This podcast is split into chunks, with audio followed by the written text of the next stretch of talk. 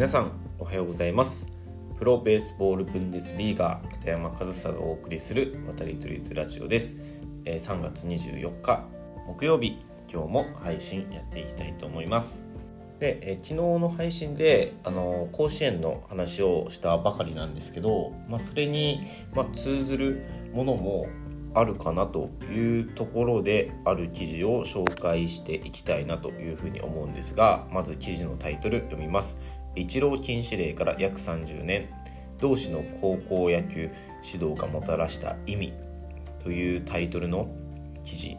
がありまして、まあ、いかにも日本的な問題というか、まあ、そういったことが書かれてあった記事なのでちょっと紹介シェアしつつ僕の考えも少し述べていきたいなというふうに思います。でまず記事をですね軽く読むとまずはこの記事を書いた記者さんのえー、話から始まるんですけど少年野球をやっていた頃オリックスイチローの振り子打法が一世を風靡していた。記者も右打ちながら左足を大きく引くようにして真似していた記憶がある。と同時に所属していたチームの監督やコーチなど指導者から出されたのはそれは絶対に打てないという禁止令。あれはイチローだから打てる。子供が真似したらダメ。どれも明確な理由はなかったような気がする。子供心になぜダメなんだろうとも思ったしやっぱり無理なんだとも考えた。あれから30年。22日の選抜1回戦で現役時代のイチロー氏のように前にバットを掲げ左手でユニフォームの袖を触れるルーティンを実践している選手がいたのが目に留まった、えー、国学院久我山高校の斉藤選手。でこの斉藤選手は、えー、昨年の11月にイチロー選手がイチロー氏かイチロー氏が同校を訪れた際に、えルーティンについて聞いたというと。でルーティンについてどうしているんですかと聞いた時に、左中間の世界を見ていると。ライト側の世界は見ないようにしている。でそうすることによって逆方向に打つ、まあ、左バッターで言ったら左中間センターレフト方向に打つという意識を強く持てるのでそういう意識で、打席に入りましたと。でこれをさらに紐解いていくとそのセンターから左側に視界を置くことで外角の球に対してスムーズにバットを出すことができ左肩じゃないや、えー、右肩の開きも抑えられるなどの効果も考えられると。でこの記者さんの話にまた戻るんですけどもしこんな明確な理由であのルーティンを行っているとイチロー氏から直接教えてもらっていたら誰もが一度は取り入れていたのではないだろうか。このイチロー氏のこれまでの経験と技術がこうやって明らかになることによって高校球児にとっても技術の引き出しになっていく。でさらにその指導によってその指導がヒントとなり飛躍的に技術が向上する選手もいるかもしれない。で最高の結果を出せる選手がいるかもしれない。今までダメと言われていたことが逆に主流になるかもしれない。まあ、そういったことを感じさせてくれる、え国学院久我山高校の斉藤選手のバッティングだったように思うと。いうふうに、えこの記事を書いた記者さんデイリースポーツの重松さんはおっしゃっているんですけど僕はこの日本的な問題と感じるところはこのイチローだからできる子供が真似したらダメだというところですよね。明確な理由もないのに、まあ、いわゆる基本と呼ばれているもの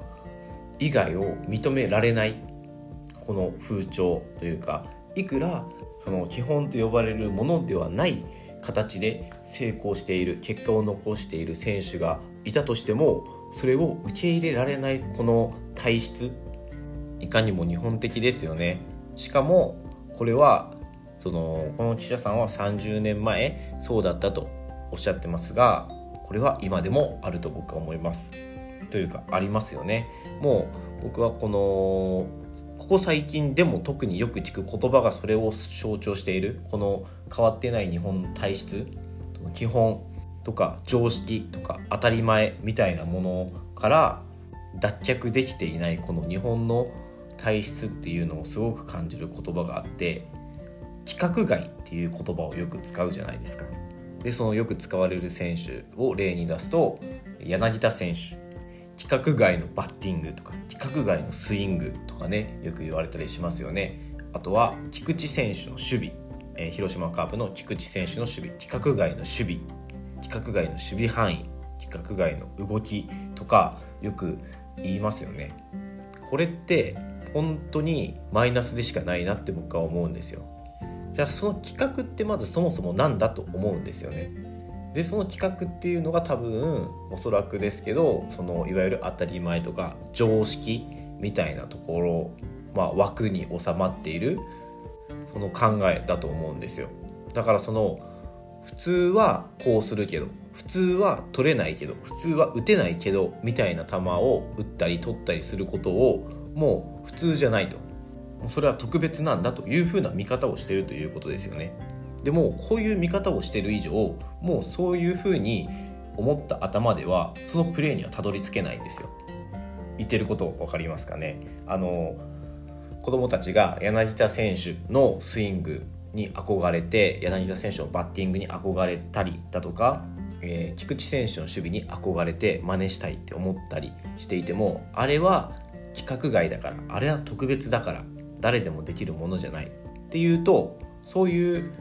認識を子どもたちに与えてしまうともうその認識を植え付けられてしまった以上もうそのプレーにその子どもたちが届くことはないんですよ。なぜなら大人が植え付けたその企画の中で子どもたちはプレーをしなければならないから。それを柳田選手のプレー菊池選手のプレーなんかを見てトレーニングを積めばああいう風なプレーができるようになるよ。経験を積めばああいう守備範囲が広い守備ができるようになるよっていう風に伝えたらできそうじゃないですか。まずあの頭の中思考の時点でできないとは思わないですよね。できるようになるんだ。できるようになりたいって思えるはずなんですけどあれは規格外。普通じゃない。特別なんだ。っていうような言い方をされるとその子供たちだってあ普通じゃないんだ。あじゃあ僕にはできないんだな私にはできないんだなっていうふうに思ってしまいかねないんですよね。でもしそう思ってしまったらもうそこまでもうその憧れていた選手のプレーっていうのはできないんですよ。だってできるって思ってないから。でこれってすごくそのイチロー選手の話と通ずるところありますよね。あの振り子打法はイチローだからできるんだと。真似しちゃいけないと。じゃあこれまで30年ありましたけどイチロー選手を超える選手が出てきましたかと。出てこないですよね。それはもう大人がその可能性を積んじゃってるんですよ。これ本当に僕そうだと思います。大人が子供の可能性を積んじゃっている大きな理由だと思うんですよ。もちろんそのイチロー選手というねもう最高のバッターでありそういった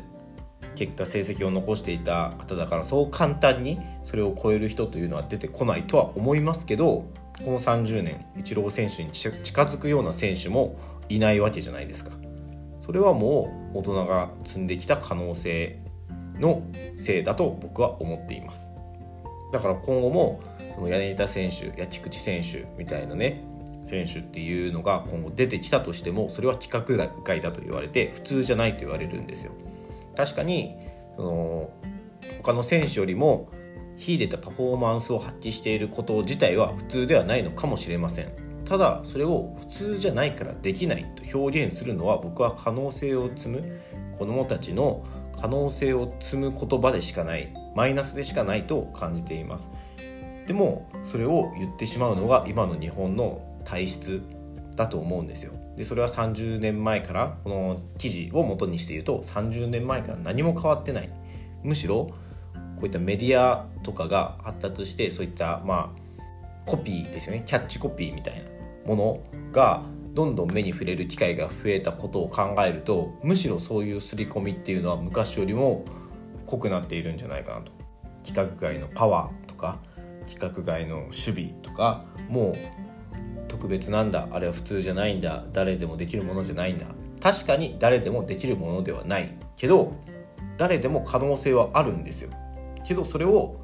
特別な人しかできないという表現をしてしまうこと。それは間違いでしかないし誰でもできるものではないけど特別な人しかできないものではないというように伝えなければならないと思うんですよね。可能性を積まないために。だから僕はこの記事を読んですごくその日本的な体質の問題というものを考えましたしこれは今でも割と色濃く残っている問題だなというふうに感じたので今日はこの何て言うんですかねこの常識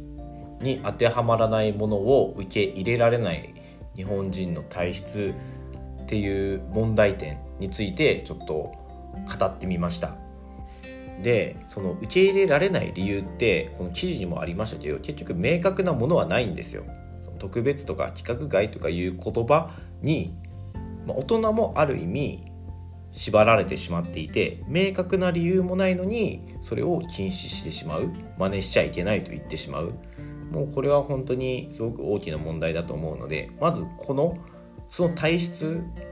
を問題視するところから始めなければならない。で常識を受け入れられないことが当たり前になっているこの日本の体質をまずそれをそれに気づくことそれがまず第一で重要なことだと思うんですよね。なので、まあ、その当たり前であるものに気づけないっていうのはまあ悪いことではないというか難しいことなんですよ。むしろそれ気づくことが。だからこうやって僕も発信していますし僕のこの発信を聞いて何かその気づきがあると嬉しいなというふうに思いますしその気づきをまた誰かに伝えること子どもたちに伝えることでまたその考えその常識を受け入れられないということが問題ですよということにね気づける人が増えるといいなというふうに思います。はいということで今日はま問題提起みたいな話でしたがいいなというふうに思っていただけたら何ですかね拡散というか周りにも話してみて一緒に考えてみていただけると嬉しいなというふうに思います。はいということで今日も最後までお聴きいただきありがとうございました片山勝也でした。